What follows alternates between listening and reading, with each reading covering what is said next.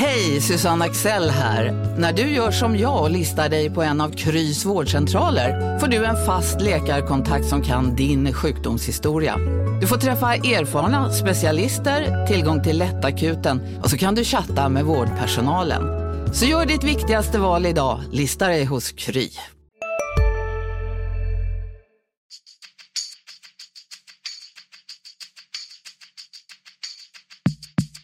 Skönt att komma ut och uh, bara lukta gräset. Så det, är, det är fotboll för mig. Nu är jag här och jag är väldigt glad att uh, kunna spela för det laget som jag har närmast om hjärtat. Om att skapa tro, om att tro på det vi gör, jobba vidare och vi ska vara ute där och ska vi leverera. Och det ska vi ju. Basta.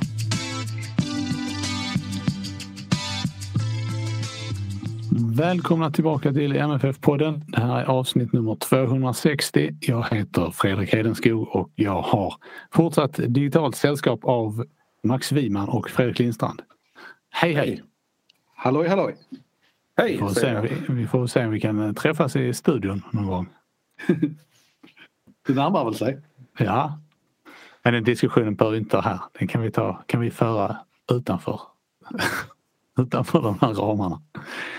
Eh, vi fokuserar istället på att prata om Malmö FF och eh, det som återstår av allsvenskan bland annat. Och vi jag tycker att det, tänker att det är lika bra att kasta sig rakt in i detta för huvudpunkten eh, idag är ändå eh, MFFs insats mot Mjällby. Det blev ju förlust hemma med 0-1 och med all respekt för Mjällbys numera oerhört väl fungerande defensiv så var ju detta eh, en insats som måste kategoriseras som en av de sämre som Malmö FF har gjort 2021. Varför blev det så? Million dollar question. Ja, vad ska man säga? Det... Ja, just i den här matchen så tycker jag man kan hitta en förklaring i att Malmö FF faktiskt inte skapar tillräckligt mycket chanser för att vinna matchen. In, inte om man ser till hur många chanser de faktiskt behöver för att vinna matcherna. Nej, Nej men det är så, den skilde sig ju mot exempelvis eh, eh, matchen mot Djurgården på det viset. Mm. Det som är lite märkligt är att Jon Dahl Tomasson efteråt talar om att Malmö hade så många chanser. Eh, så jag vet inte riktigt hur vi såg på, för jag håller ju med, det, det var ju man, den stora frågan jag ställer mig egentligen det är hur det kunde bli så här. Alltså eh, AIK vinner över Djurgården i derbyt. Eh, stadion är fylld för första gången. Det är eh, hyllningar till Rasmus Bengtsson och eh, Behrang Safari som vi kan komma tillbaka till. Eh, liksom, det är så mycket som byggs upp att det borde pumpa adrenalin och vilja och kämpaglöd och att man springer ner det här fantastiskt duktiga Mellbyförslaget och så, sen så händer egentligen väldigt lite. Eh, det finns inte den här energin, det finns inte jag vet inte om det var trötta, det är trötta ben eller trötta huvuden eller det är så enkelt att man får inte stirra sig blind på att Malmö eh, stor vann mot ett svagt Örebro. Alltså sanningen är väl att Malmö har en formsvacka som på väldigt många fötter. Mm. Det, det som är... Ja, förlåt. Fredrik. Du behöver inte be om ursäkt. Det var jag som avbröt. eh, jo, eh, det som borde oroa Malmö FF är att man i de två av de tre senaste matcherna eh, faktiskt skapat väldigt lite chanser. Eh, jag har ju min vana trogen då kollat lite expected goals-värden och detta gör jag för att detta är något som Jon Dahl Tomasson själv gärna återkommer till när det passar honom. Eh, han tog till exempel inte upp eh, på presskonferensen efter matchen att Mjällby hade ett bättre expected goals mot Malmö FF än vad och de, de liksom, nu, är, nu är det så små siffror att man kan säga att de var totalt likvärdiga men det, det, det pekar ju på att det var inte så att MFF chansmässigt dominerade matchen. Och detsamma kan säga mot matchen mot Elfsborg. Eh, det är alltså i ett skede säsongen där MFF ska växla upp och vara som bäst och där man faktiskt har varit som bäst Eh, de tio senaste åren. Man har alltså nästan alltid blivit, oavsett om man har haft Europa så har man varit bättre på hösten. Eh, så det, det är egentligen bara denna säsongen som Malmö FF blivit kraftigt försvagat efter man har gått in i Europaspel. Eh, men det är ju de här Mjällby Elfsborg-insatserna, de, de övertrumfas bara av insatserna mot AIK borta och Djurgården borta. Där har MFF ett sämre expected goals. Då. Ja, någonstans så eh, naturligtvis är skadeläget fortfarande prekärt och det sliter hårt på spelare och så vidare. Men fortsatt är jag förvånad liksom att i den här typen av match att, att, inte, att inte ren vilja och naturligtvis grundkunskap eh, kan, kan ge mer utdelning än, än vad det gör. Det, det, det, det, här är det som är tjusningen med idrott samtidigt men för det fanns väldigt mycket som talade för Malmö FF egentligen i den här situationen som sagt men, men på något sätt så så är det en, en djup formsvacka på, på, inte bara på Colak och Virmancevic utan Berget får inte fram passningar längre. Anders Christiansen är bara frustrerad. Eh, alltså det går, Martin Olsson kommer inte fram till så många inläggslägen den här gången. Eh, Erik Larsson pendlar återigen med att leta efter sig själv man, man, kan ju rabbla hur många som helst. Adin Alic inhopp och framförallt Abu Bakaris inhopp än en gång när han, man inte riktigt förstår vad han överhuvudtaget gör på planen. Eller var, rättare sagt var han befinner sig på planen för han är överallt och verkar helt okontrollerad. Det var lite eh, samma mot Zenit. Eh, hade, var hans inhopp Eh, väckte också vissa frågor rent taktiskt. Så här, vad, vad, fick han för direktiv? Vad, vad, vad, skulle han göra på plan? Ja, någonstans i de här bytena också faktiskt. Vi har kritiserat Tomasson ibland för att han har bytt för sent men nu kom de här två bytena i ett läge där faktiskt det kanske ändå fanns en liten tendens att det började hända någonting i matchen. Och, eh. Mm. På något sätt är det ett risktagande kanske. Adin Alic kan ju ha fantastiska toppar men, men Abubakari har ju inte haft det. På, så att, ja, nej, det, det var många frågetecken tyckte jag. En eh, ganska uppseendeväckande statistik från matchen är att MFF faktiskt förlorar eh, duellspelet. Alltså de förlorar fler dueller än vad de vinner.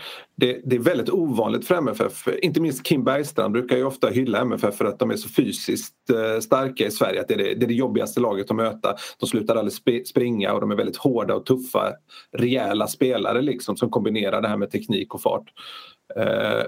Att, att på hemmaplan med under de här förutsättningarna som det, som det var då faktiskt inte stå upp i den fysiska matchen. Det, det, pekar väl, det pekar väl lite på att ben och så är trötta och även kanske skallar också men det, det är ju någonting som är oroväckande eh, för MFF att man inte kommer upp i, i liksom, att man inte ens kommer upp i den arbetsmässiga eh, prestationen man, man är van att se i laget. Den, allting börjar ju där på något sätt.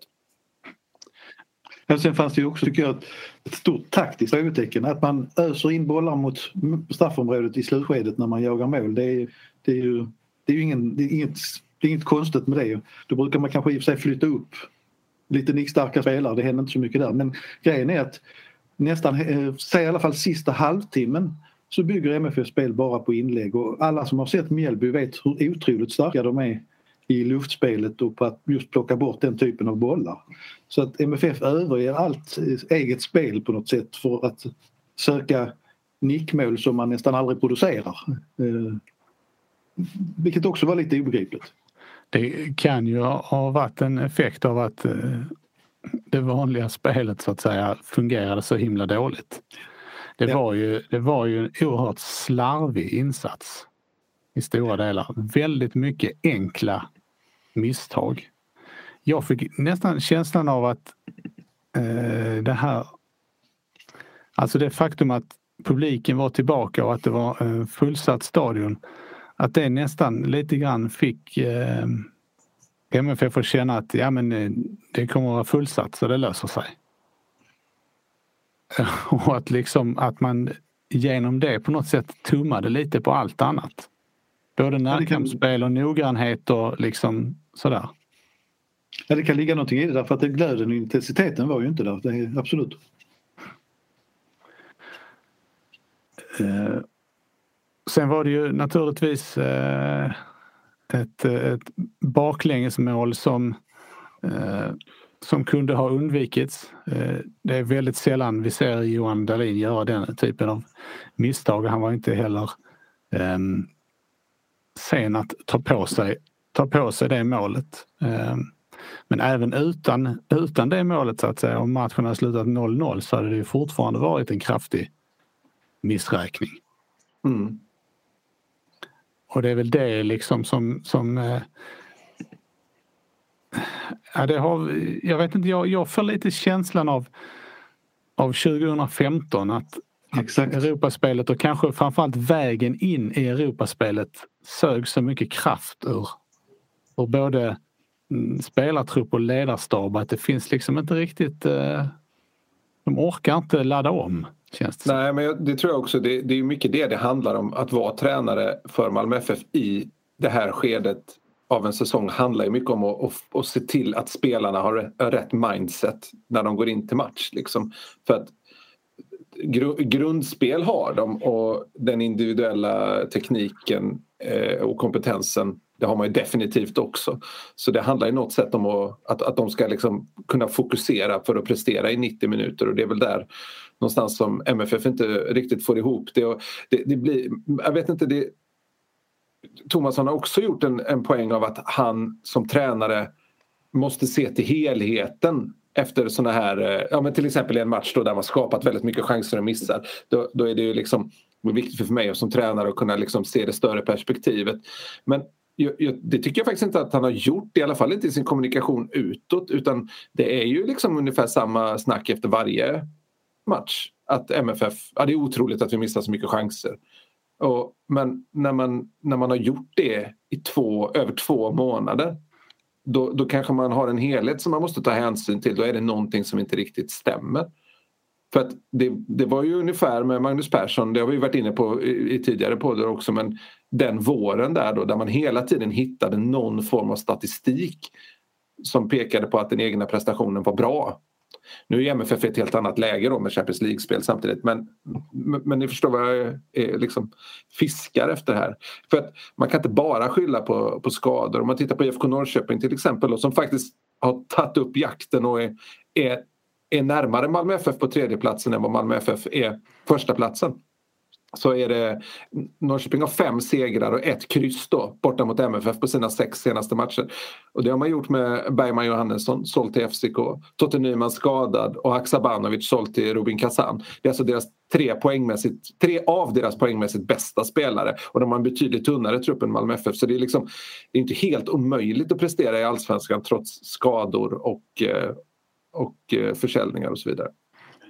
Jag, jag har väl varit inne på jämförelsen med 2015 någon gång innan. Jag tycker det är väldigt mycket samma vibbar. Och, eh, för, för, för, att vara negativ eller hur man nu ska uttrycka det så, så ser jag liksom ingen riktig vändning. Det som möjligtvis kan det som kommer väldigt rätt nu det är naturligtvis det här uppehållet. Ibland brukar vi säga att uppehållen kommer fel för Malmö FF för att man har svårt efter dem. Men nu finns ändå ett tillfälle att eh, i den skadevärld som vi vet så lite om att det faktiskt kanske kommer tillbaka ett par spelare och att man Eh, ladda om huvudena i olika miljöer även om en del spelare är ute med landslag och så vidare. Så att ändå att man bryter en trend på något vis. Eh, för, för jag tror att det är nog MFFs sista chans här att, för att komma ur det här. Att, att eh, liksom börja om från början på något sätt. Sen bara om man tänker just på den enskilda matchen som du nämnde det i början Fredrik men jag tror att man generellt har underskattat Mjällbys och inte riktigt tittat till vad de faktiskt har presterat. Alltså att de kom med sex raka nollor till Malmö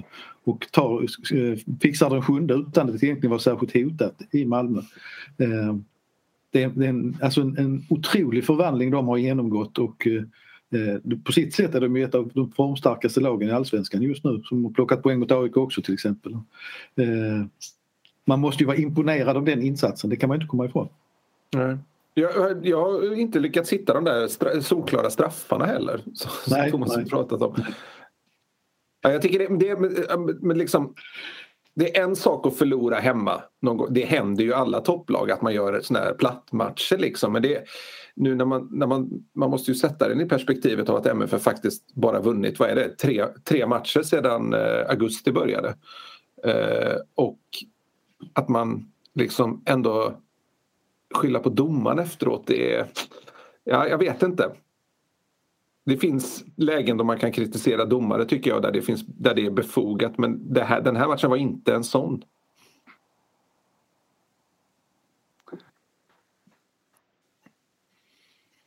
Men det här med, med eh, landslagsuppehållet då. Det, vid det förra landslagsuppehållet så var vi lite inne på samma sak. att det kom, kunde vara lägligt för MFF. Ehm, det visade sig ju då att det fick inte någon vidare fart på laget. Ehm, vad, vad talar för att det skulle vara annorlunda den här gången? Ja, men det man ska komma ihåg tror jag man måste, det är att inför det landslagsuppehållet så sa Jon Dahl Tomasson att han hoppades och trodde att eh, Oskar Lewicki och eh, Moisander skulle vara tillbaka efter det. Eh, och det var de ju inte. Och det är naturligtvis en stor skillnad i att uppehållet inte gav så mycket. Och det jag menar på något sätt nu att nu är det ju sista chansen att man ska få tillbaka lite spelare. Kommer de inte tillbaka nu efter de här två veckorna, ja vilken form är de i en höstsport sen? Då har de varit borta i månader de här spelarna. Så att eh, det tror jag väl är en stor skillnad. Att det, det blev aldrig den återkomsten av, av lirare mer än Johan Dahlin som, vi, som, man, som man, man hade hoppats på. Det blir ju lite olyckligt för MFF också när man har den kommunikationsstrategi man har att man liksom flaggar för att de här spelarna kanske kan vara tillbaka och sen dyker de aldrig upp. Eh, det blir, det, de, man väcker ju en viss frustration i supporterleden då också. Eh, efter vårt senaste avsnitt så har det varit lite, vad, ska man säga, vad är det brukar, Patrik Ekwall brukar säga, blandad kompott i mejl mailboxen. Eh, nej men vissa tycker ju att vi, det är vi som eh, att vi klagar då för att vi själva inte har, kan få reda på någonting för de här skadorna då. Att, eh, Medan andra tycker att det är viktigt att vi tar upp det där så det, det verkar som att supporterläget är lite splittrat i den frågan också. Men det var ett sidospår, vi behöver inte gå in och prata om det ännu en gång. Eh, en skillnad på det här landslagsuppehållet och det förra är ju att det är färre MFF-are som är iväg den här gången.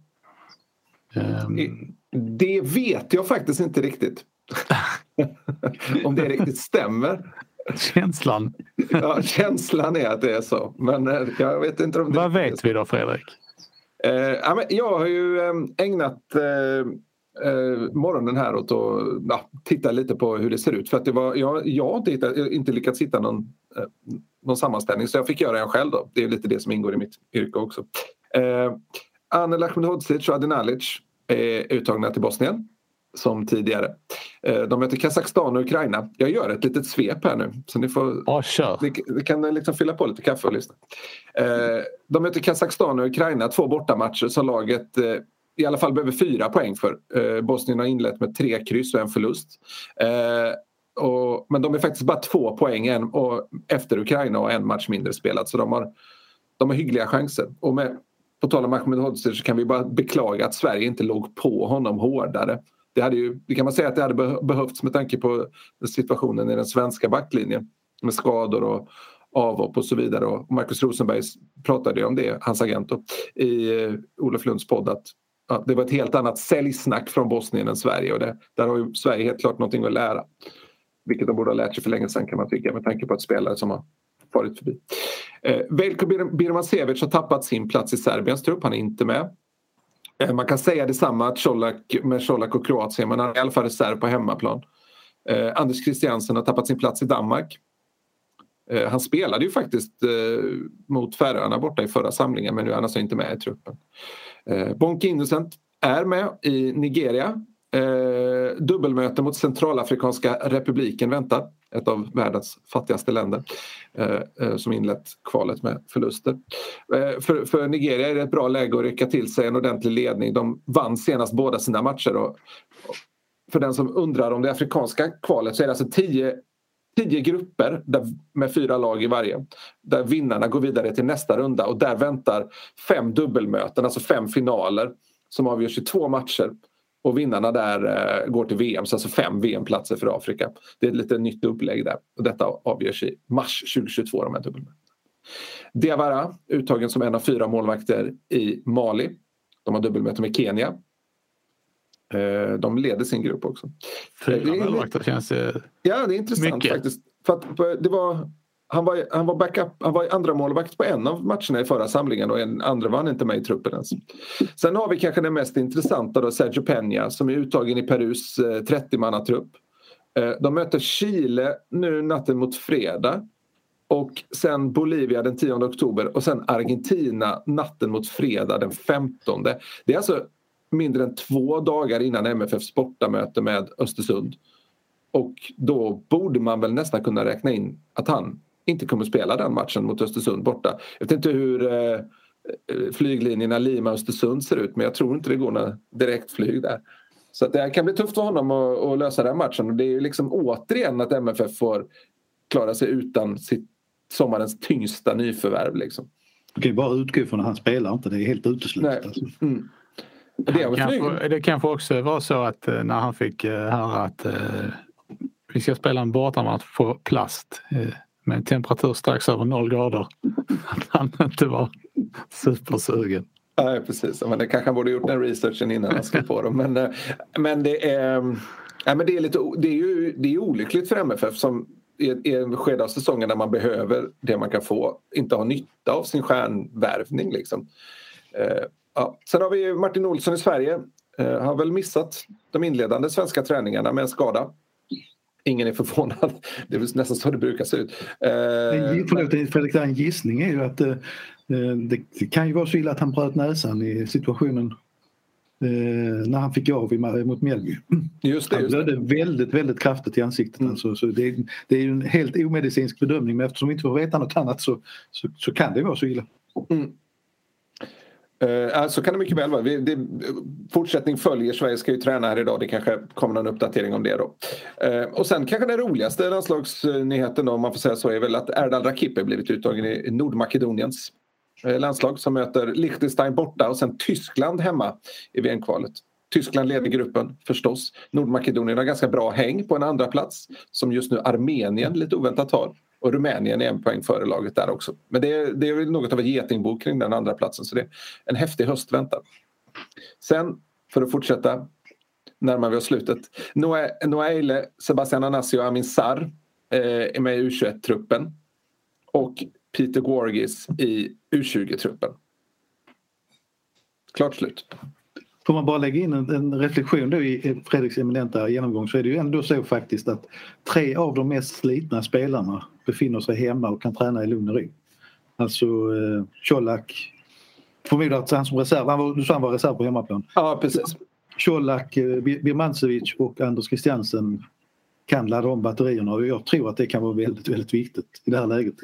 Det, alltså... alltså så som det har sett ut på slutet så är, är det ju de tre som kanske framförallt behöver det.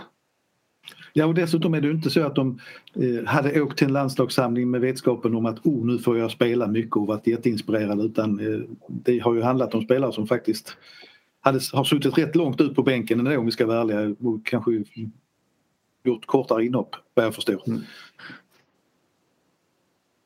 Mm.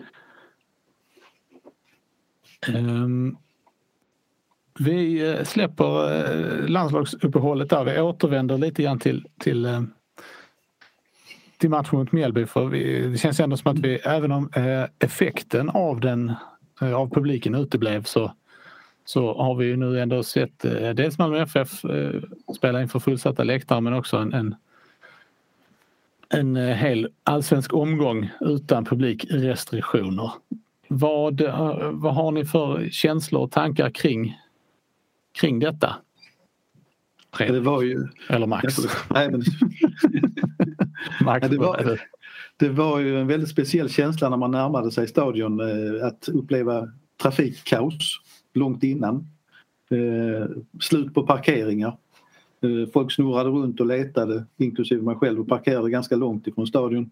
Eh, mycket folk i rörelse. Alltså, det, det, var nästan en overklig känsla samtidigt som den naturligtvis är skön och en lättnad att, att det ändå nu när, eh, närmar sig en, den gamla verkligheten.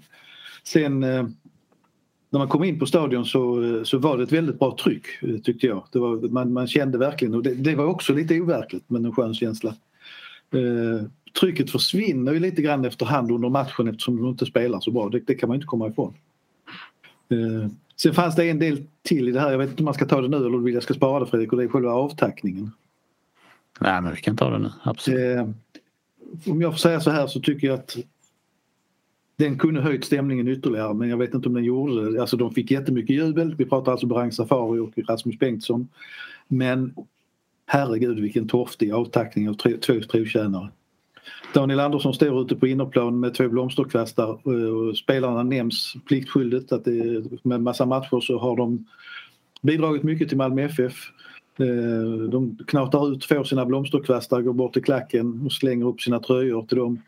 Eh, inga bilder på storbildsskärmen, inga intervjuer, inget, liksom, inget att bygga upp att det här faktiskt är två spelare som i det ena fallet då har varit med ända från bollskolan och den andra eh, Berang som kommer som junior. Eh, varit med om väldigt mycket stort i Malmö FF. Eh, så tycker jag att även om det nu är ett och ett halvt år senare jag vet inte om spelarna själva har haft synpunkter på det eftersom de försvann på det sätt de gjorde men det kändes futtigt och det kunde byggt upp något ännu mer om man hade gjort mer av det. Sen är det ju tur att man gör något. Men eh, som sagt, alltså klacken fantastisk igen, sjunger nonstop. Eh, inte minst när Mjällby gör mål, bara fortsätter. Det är mycket sig likt på det sättet om jag uttrycker det så. Eh, sen vet jag, eftersom jag har pratat med folk som, som satt ute på läktaren, det är inte riktigt samma sak som för oss på pressläktaren, att eh, man var nog inte riktigt beredd på anstormningen för att i alla fall på några sektioner så var i princip allt slut i paus i kioskerna.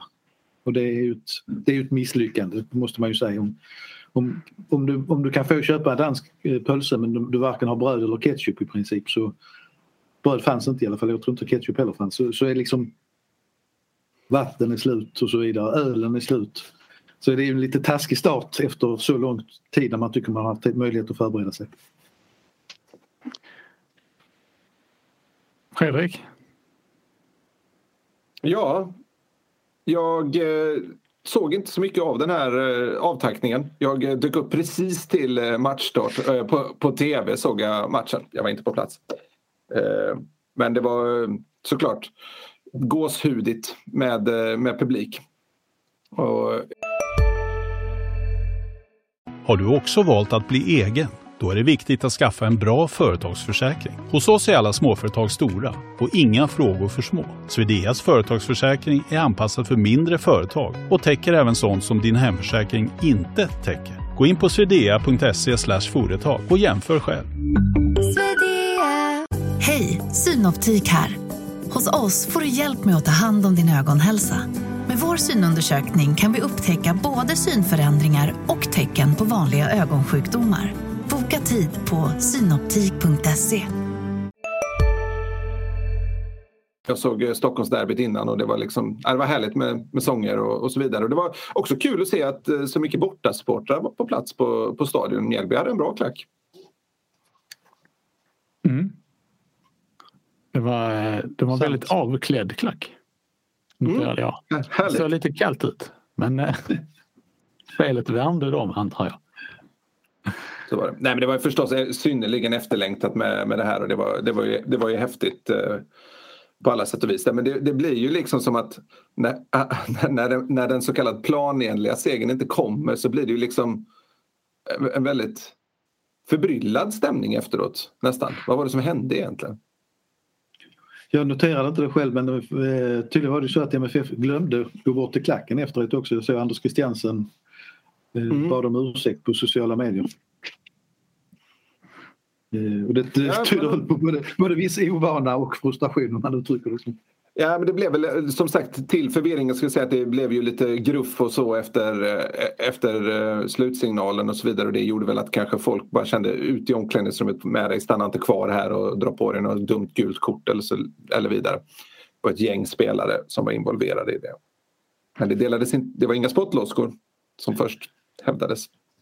Nej, det var inte ett grovt klavertramp tyvärr när man eh, en kollega på radion påstår sig ha sett detta. Men jag tänkte på det som hände efter slutsignalen också. Vi har kritiserat Colak för hans form och bara ett litet sidospår där.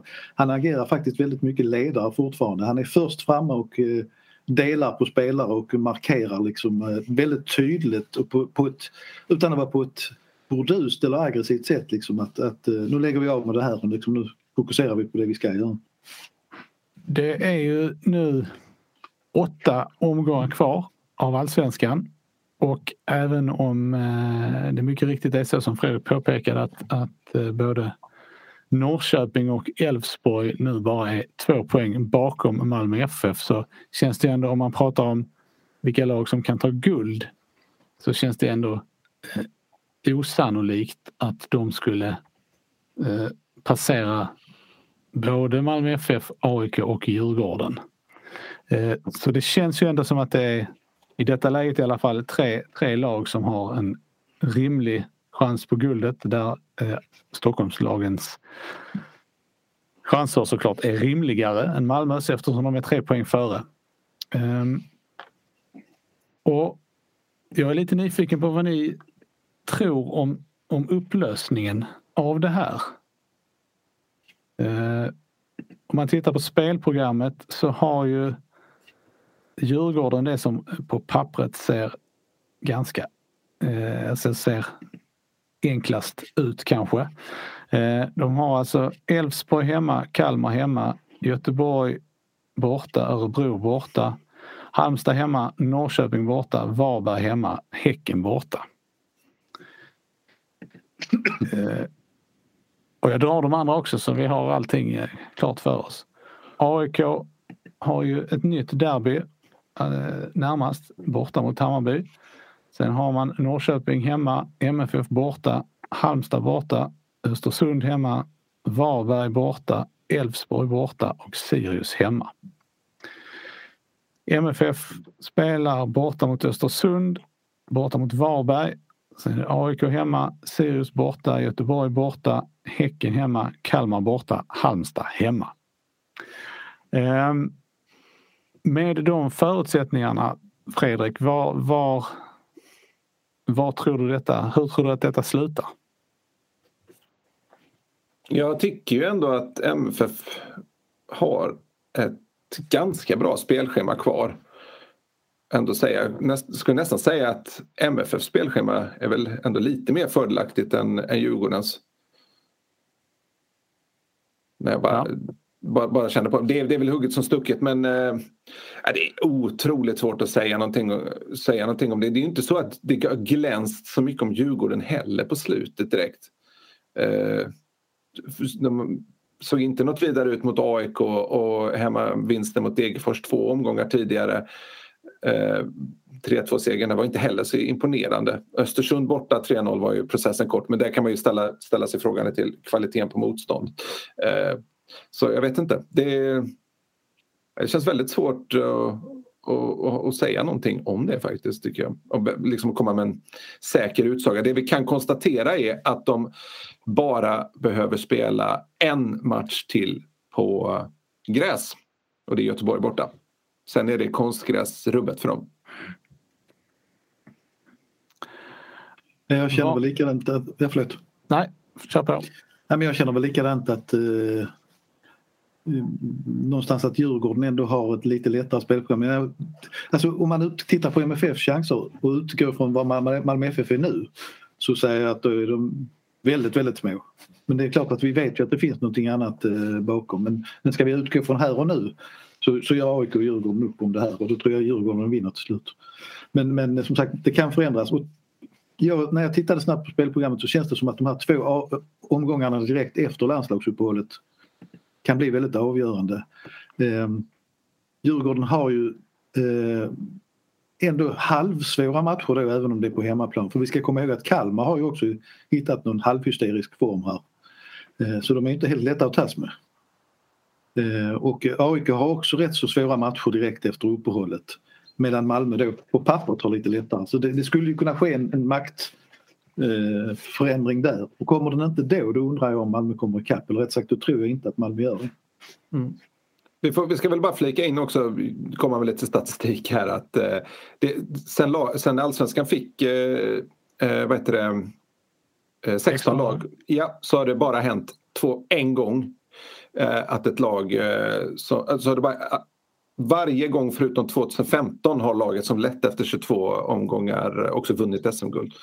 Eh, så att, eh, mm, det, det, kan man ju ha med i betraktelsen. Men nu är det ju det är som sagt väldigt tajt. Det är ju bara tre poäng och MFF har ju bra med målskillnad också. Så, ja, jag, jag, jag tror att Djurgården är favorit och sen är MFF närmsta utmanare. Jag tror inte AIK kommer orka det spelschemat som de har faktiskt.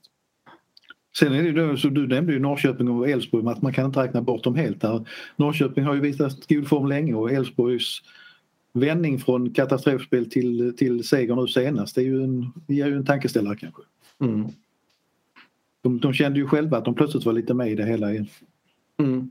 Ja, men det, det, är svårt att säga också om, om till exempel vad, vad kommer krävas i poäng, poängskörd för att, för att nå det. Alltså, MFF måste ju definitivt eh, över 2,0 i, i snitt, det har man ju inte nu. Det är ju, det är ju ganska uppseendeväckande svagt. Sen är ju guldstriden ganska svag överlag poängmässigt. Både AIK och Djurgården ligger på precis 2,0. Det är också väldigt mycket under vad, vad, som, man brukar ha. Eh, om vi tittar längre ner i tabellen. Um, vad, vad, ser ni för utveckling där? Eh, Östersund har i nuläget 9 poäng upp till kvalplats. Örebro har 6 poäng upp till kvalplats. Är de körda? De är körda. Jag måste ta upp tabellen bara. ja, men det känns väl. De, är, de har legat där nere så länge nu och det, det finns liksom ingen tendens i att de plötsligt skulle sprattla till liv så att uh, de tror jag är körda. Två konstgräslag noteras. Mm.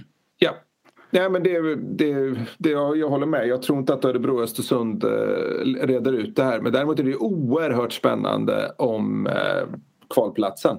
Mm. Där är, det ju eh, som det ser ut nu i alla fall framförallt då tre lag som har eh, problem med formen. Eh, det är ju nerifrån Degerfors, Göteborg och Halmstad. Eh. Ja, alltså, jag ser, eh, jag ser Göteborg som svagast där. Eh, det känns som att de är en sån nedåtgående spiral. Och, alltså de andra lagen, Halmstad och Degerfors har väl någonstans varit mentalt förberedda på att det skulle bli så här den här säsongen i IFK Göteborg. Jag menar, de sa ju så sent som för en månad sedan att de ska vara om med Malmö FF inom tre år och det säger ju någonting om att man kanske inte riktigt har någon verklighetsförankring på det sättet man, man skulle behöva ha. Och då kan det bli otroligt jobbigt att gå in i en, i en liksom bottenstrid och spe, med spelare, hemvändare som kanske hade väntat sig något annat, att det skulle liksom gå lite mer på räls och sådär. Tongivande spelare som faktiskt skadade lite för mycket. Jag tycker det känns som att IFK Göteborg förlitat sig ganska mycket på att Simon Tern skulle bli ett lyft för dem. Men de verkar ha liksom studerat hans skadehistorik ganska, ganska dåligt. Det går inte att bygga kring en spelare som är borta två av tre matcher.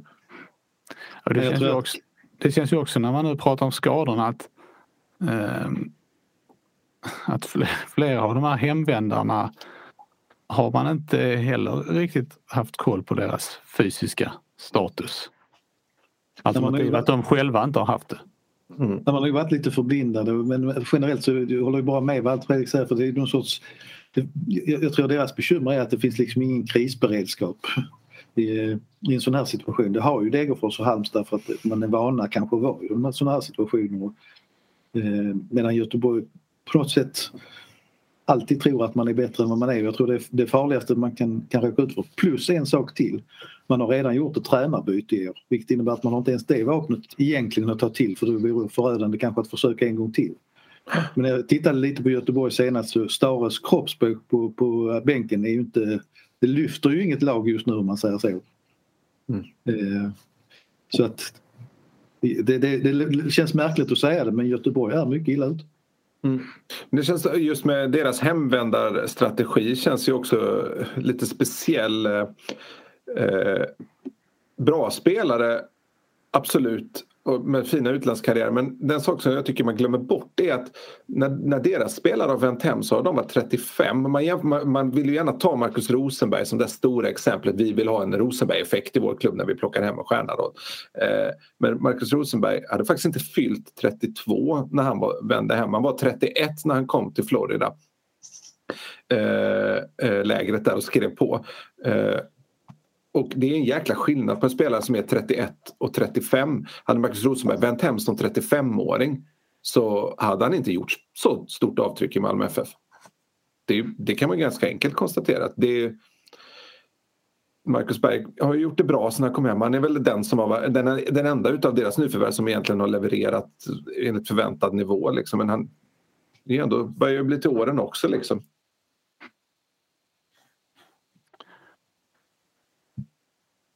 Så vad är slutsatsen här då? Att är det att, att Göteborg, nog... Göteborg får kvala? Ja, jag landar nog faktiskt i det. Men det är ju som sagt bara en gissning. Men som, som det ser ut nu så tycker jag mycket, mycket talar för det. Ja, det, det, det, kan, det kan ju gå hur som helst. Det kan väl vara fler lag som blir indragna till slut också. Men, men eh, alltså, tittar man på trenden just nu så är det ju Göteborg som är mest riset på det. Och har på något sätt svårast utgångsläge av andra förväntningar och så vidare. Mm. Göteborg har ju haft ett par eh, säsonger här som har varit eh, resultatmässigt mediokra. Eh, men jag vill ändå fråga dig Max, om du, ser du några paralleller mellan Göteborg och eh, alltså Göteborg 2021 och Malmö FF 1999? Ja, eh, lite grann kanske ändå eftersom Göteborg som du säger har haft kämpet i flera omgångar här och Malmö hade ju eh, stundtals kämpet på 90-talet eh, även om man faktiskt nådde några topplaceringar också. Eller rätt många framförallt i början men, men det, det, finns ju någonting om man har ekonomiska problem i bakgrunden som har varat i flera år och Malmö hade inga pengar i slutet på 90-talet. Eh, stora framgångar bakom sig. Alltså, ja, det, det finns nog eh det som Göteborg dessutom har är väl rätt stor ledarturbulens och rätt stor oro rent allmänt känns det som. Mm. Där var väl Malmö kanske inte riktigt lika illa ute. Men, eh, det, är en, det, är en, det är en tuff sits och det är inte lätt att komma tillbaka om man åker ur. Det har Göteborg varit med om förr. Mm. Ja, 70-talet är ju något av ett mörker för Blåvitt men eh, jag tycker den, den, stora likheten med MFF eh, i slutet på 90-talet det är att det inte finns en mental förberedelse för att vi kan faktiskt åka ur om vi inte gör någonting. Utan man kör på och tänker att det här det kommer lösa sig. Vi är för bra. Både spelarmässigt men också att vi är ju en klubb som inte åker ur. Och det, just det, det är farligt. Ja. Mm. Just det med krismedvetenhet, för jag har sett det i andra idrotter. Vi har skrivit och pratat en del om Lugi nu. Jag har sett Lugi ha motsvarande situation tidigare för länge sedan i handboll. Alltså att när man hela tiden pratar på ett sätt som att det kan inte hända det som faktiskt är på väg att hända. Eh, det är oerhört farligt och jag det, precis som du säger Fredrik så var väl Malmö i samma sits. Det, efter alla de åren från 30-talet och fram till 99 så trodde inte Malmö FF att det gick att åka ur allsvenskan.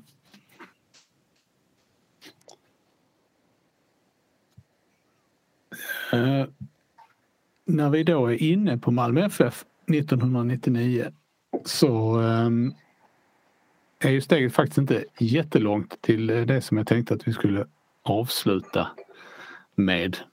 Eh, eller ja, ja, det är ju ni som förtjänstfullt har påpekat att vi borde prata om det. Eh, det vill säga det faktum, faktum att Egon Todde Jönsson eh, skulle ha fyllt 100 år på fredag.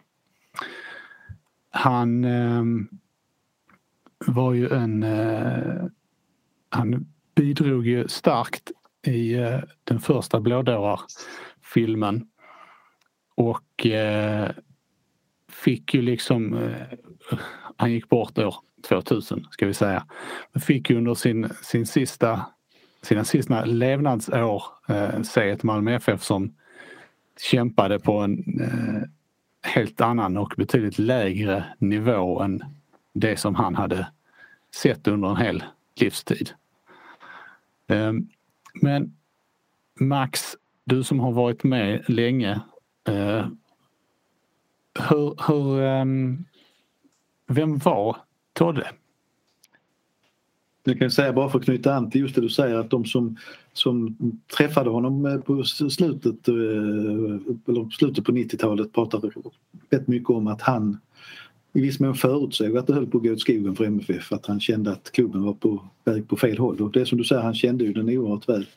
Eh, alltså, vissa människor sätter starkare avtryck än andra. Eh, inte bara för att de är med länge utan för att de är de personligheter de är. Eh, jag kände ju Todde främst då som, som ledaren, som lagledaren för, för Malmö FF som en väldigt stark personlighet som alltid skyddade spelarna, var en länk mellan tränare och ledare på, på olika sätt. Eh, det kunde ju handla om till och med till exempel på den tiden att på bussresan hem så kunde tränare Houghton vara lite orolig vad som föregick längst bak i bussen. Eh, och då Todde balanserade alltid detta genom att gå bak i bussen och kolla läget och om det nu spelades kort och kanske inmundigades någon drycker så så eh, filtrerade han lite grann och gav inte hela sanningen till Bob. Alltså han var en, en en människa som, som liksom kände balansen för han kunde ryta till också verkligen om det behövdes. Eh, hade ett stort inflytande som lagledare ska man komma ihåg. Ända fram till Bob Houghton blev tränare så var det så. Och han, eh, eh, Todde blev lagledare med jag minns rätt 1966. Och Bob kom ju 74. Under alla de åren så togs laget ut av en trojka som var Erik Persson, Egon Jönsson och tränaren Antonio Duran. Och sedermera också Kalle Hult ett år. Så att han hade ju ett väldigt starkt inflytande, var en, väldigt, eh, väldigt, eh, en länk, en personlig vän till Erik Persson som vågade säga emot honom och som ändå hade en länken framåt så att säga. Så att, som ledare så var han väldigt, väldigt viktig. Sen det är kanske många som glömmer hans spelarkarriär. Han var alltså en av två spelare, Sven Gertsson var den andra, som spelade alla 49 matcherna i den svit där MFF inte förlorade 1949-50 är det väl. Han tog eh, fem om jag minns rätt nu på rak arm, fem SM-guld och sex cupguld som spelare och lika många som ledare. Vilket är lite roligt för att... In... Ja, förlåt. Han fick in ett VM-brons där också. Stämmer det, 1950. han hade en avgörande roll i, i den bronsmatchen. Där. Vissa supportrar som alltid letar påpekar ju att han har ju fler medaljer än något allsvenskt lag förutom Malmö FF har överhuvudtaget. Men eh, det anmärkningsvärda med hans karriär var också alla som träffade honom på äldre dagar och mötte han, han kunde ju knappt gå. Han var otroligt hjulbent och krum. Och det var han alltså redan som när han spelade. Han spelade med hårt lindade knän och tejpad. Eh, och läkare ville döma ut honom som spelare men han gav sig aldrig. Och så utöver Todde så kallades han även för Hemlige Jönsson. Eh, och det lär vara pressen som har döpt det för han gjorde ofta mål i slutskedet. Det var liksom ett hemligt vapen, sägs det. Men en, en, en fantastisk personlighet eh, som dessutom, vilket påpekades då, var gift med samma fru hela sitt liv och hade samma arbetsplats i hela sitt liv och samma förening förutom barnåren i Rapax. Han jobbade på tidningen Arbetet från det han var 14 år och fram till pensionering. Och han är väl ganska mycket klubben Malmö FF och staden Malmö personifierad på något sätt. Han, jag vet inte om det stämmer men han ska väl ha vuxit upp i en enrummare på Kirseberg ihop med åtta syskon eller något i den stilen. Det är ändå eh, tuffa förhållanden så blir han liksom staden trogen och, och just det här i Blådåra så är det väl eh, nu var det så länge sedan jag såg det men visst är det scenen när Malmö åkte ut och han blickar ut över sundet och så säger något i stil med det är dimma över sundet idag.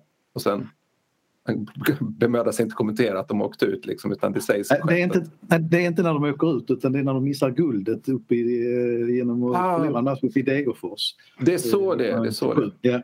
Ja. Men, eh, jag har nog också sett och hört båda versionerna men eh, men det, det stämmer ju. Det är just att han vill inte prata fotboll i det läget. Nej. Beskrivningen är ju helt rätt med det här. Han var uppvuxen i Öster, Österhus ute på Kirseberg. klassisk arbetarkille. Stil, inte stor men grov och lite grov i språket. Och riktig malmöit. Mm. Och jag tycker också, men för, för dem, jag har ju aldrig träffat honom, eh, började i min yrkesbana efter att han gick bort då. Men för de som liksom blir MFF-supportrar nu tror, så tror jag framförallt det är de här ledaråren som man känner igen och det är den här ikonstatusen han fått för att han ser så otroligt cool ut på alla bilder som tas av honom på bänken. Det är ofta att han sitter och rygar liksom på bänken och har på sig, äh, inte sällan solglasögon då, eller i alla fall ordentligt tonade glasögon som är ganska stora.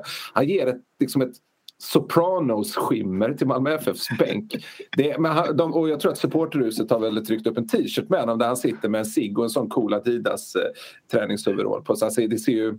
Ja, alltså det jag, jag motbevisar mig gärna nu då men jag, har, har det funnits en coolare ledare? En, en sån någon som har sett mer badass ut på en allsvensk bänk än honom? Det är tveksamt. Nej, jag, jag, tror du har helt rätt Fredrik. Och, eh, han, eh, det, jag, jag, tycker det är spännande också att yngre supportrar får lära sig och höra om den här historien för att han, han, han skiljer sig från väldigt många andra ledare. Harry Jönsson kom ju efter honom också som en väldigt stark lagledarprofil men, men på ett annat sätt eh, eh definitivt. Och, och Todde förekommer ju också i någon av läktarsångerna rätt ordentligt eh, eh som, en, som en personlighet. Det är ju viktigt att ta vara på sin historia.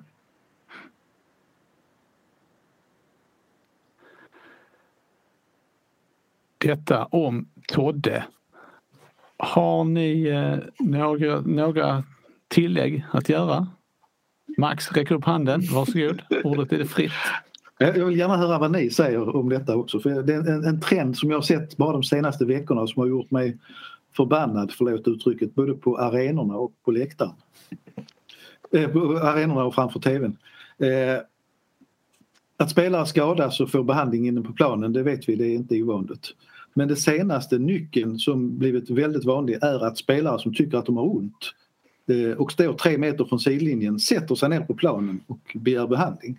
Mm. Eh, jag tycker det här är ett oerhört spelsabotage. Jag tycker det här är en sån sak som om jag hade varit domarchef så hade jag sagt det här ska vi lösa nu och här.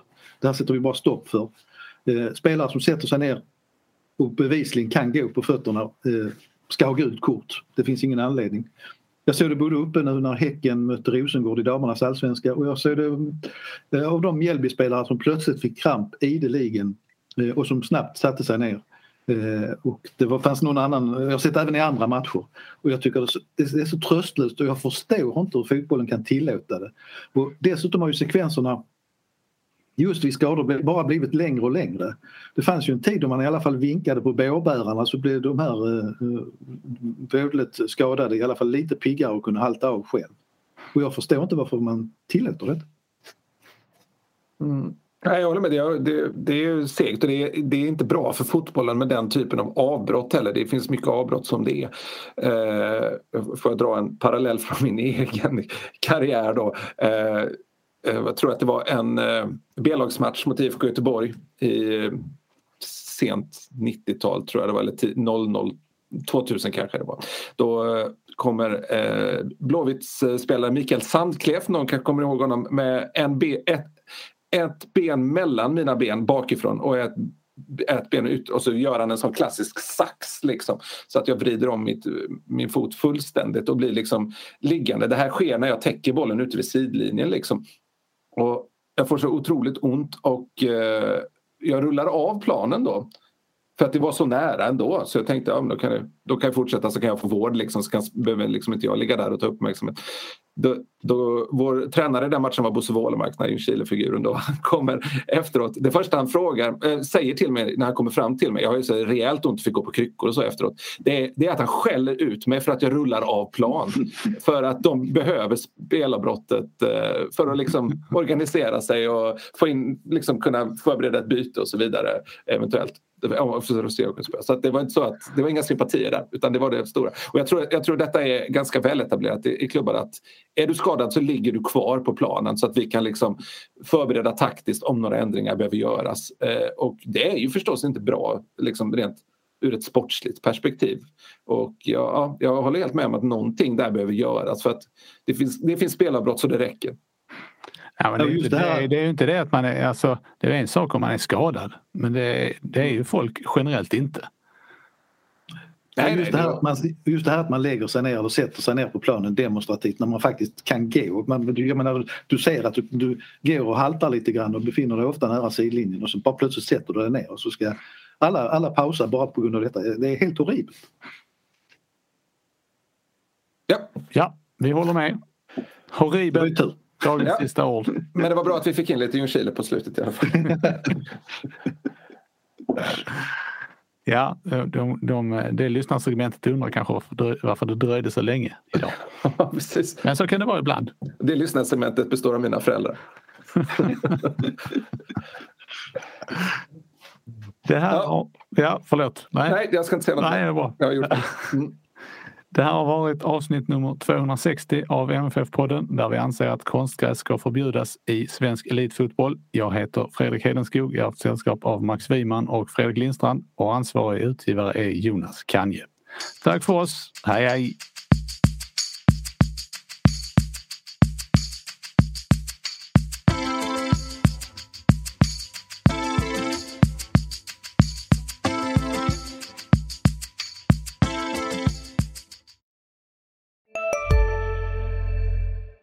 Välkommen till Maccafé på utvalda McDonalds restauranger med Baristakaffe till rimligt pris. Vad sägs om en latte eller cappuccino för bara 35 kronor? Alltid gjorda av våra utbildade baristor.